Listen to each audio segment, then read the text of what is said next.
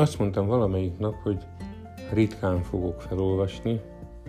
Hát ez most a második ritka alkalom lesz, a, most már több mint 50 voiceblog hangbejegyzésem közötte, mert megpillantottam eh, kedves barátosnémnak, Beának egy két évvel ezelőtti bejegyzését a, a, a Facebookon, amit mint komplex művészeti terápia, mert hogy művészetterapeuta követett el, egy, egy német bencés szerzetesnek, Anselm Grünnek a gondolatai ezek.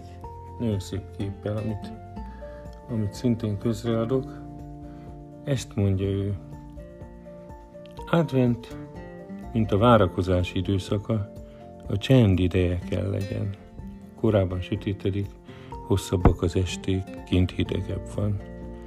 Úgyhogy maga az évszak is arra sarkal, hogy vegyük komolyan a szívünk sejtéseit, és figyeljünk befelé.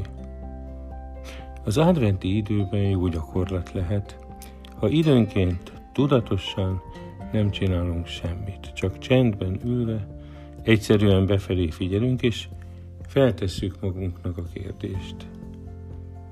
Mit is várok én tulajdonképpen? Mire vágyok? Mi jelenteni az életem beteljesedését?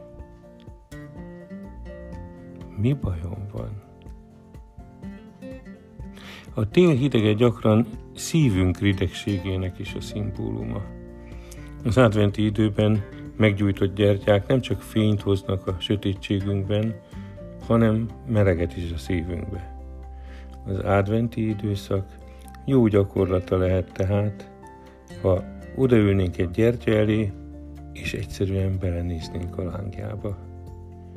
Ha hagyom, hogy a gyertya lobogó fénye hason rám, a szeretet, melegség, otthon utáni vágy támad fel bennem.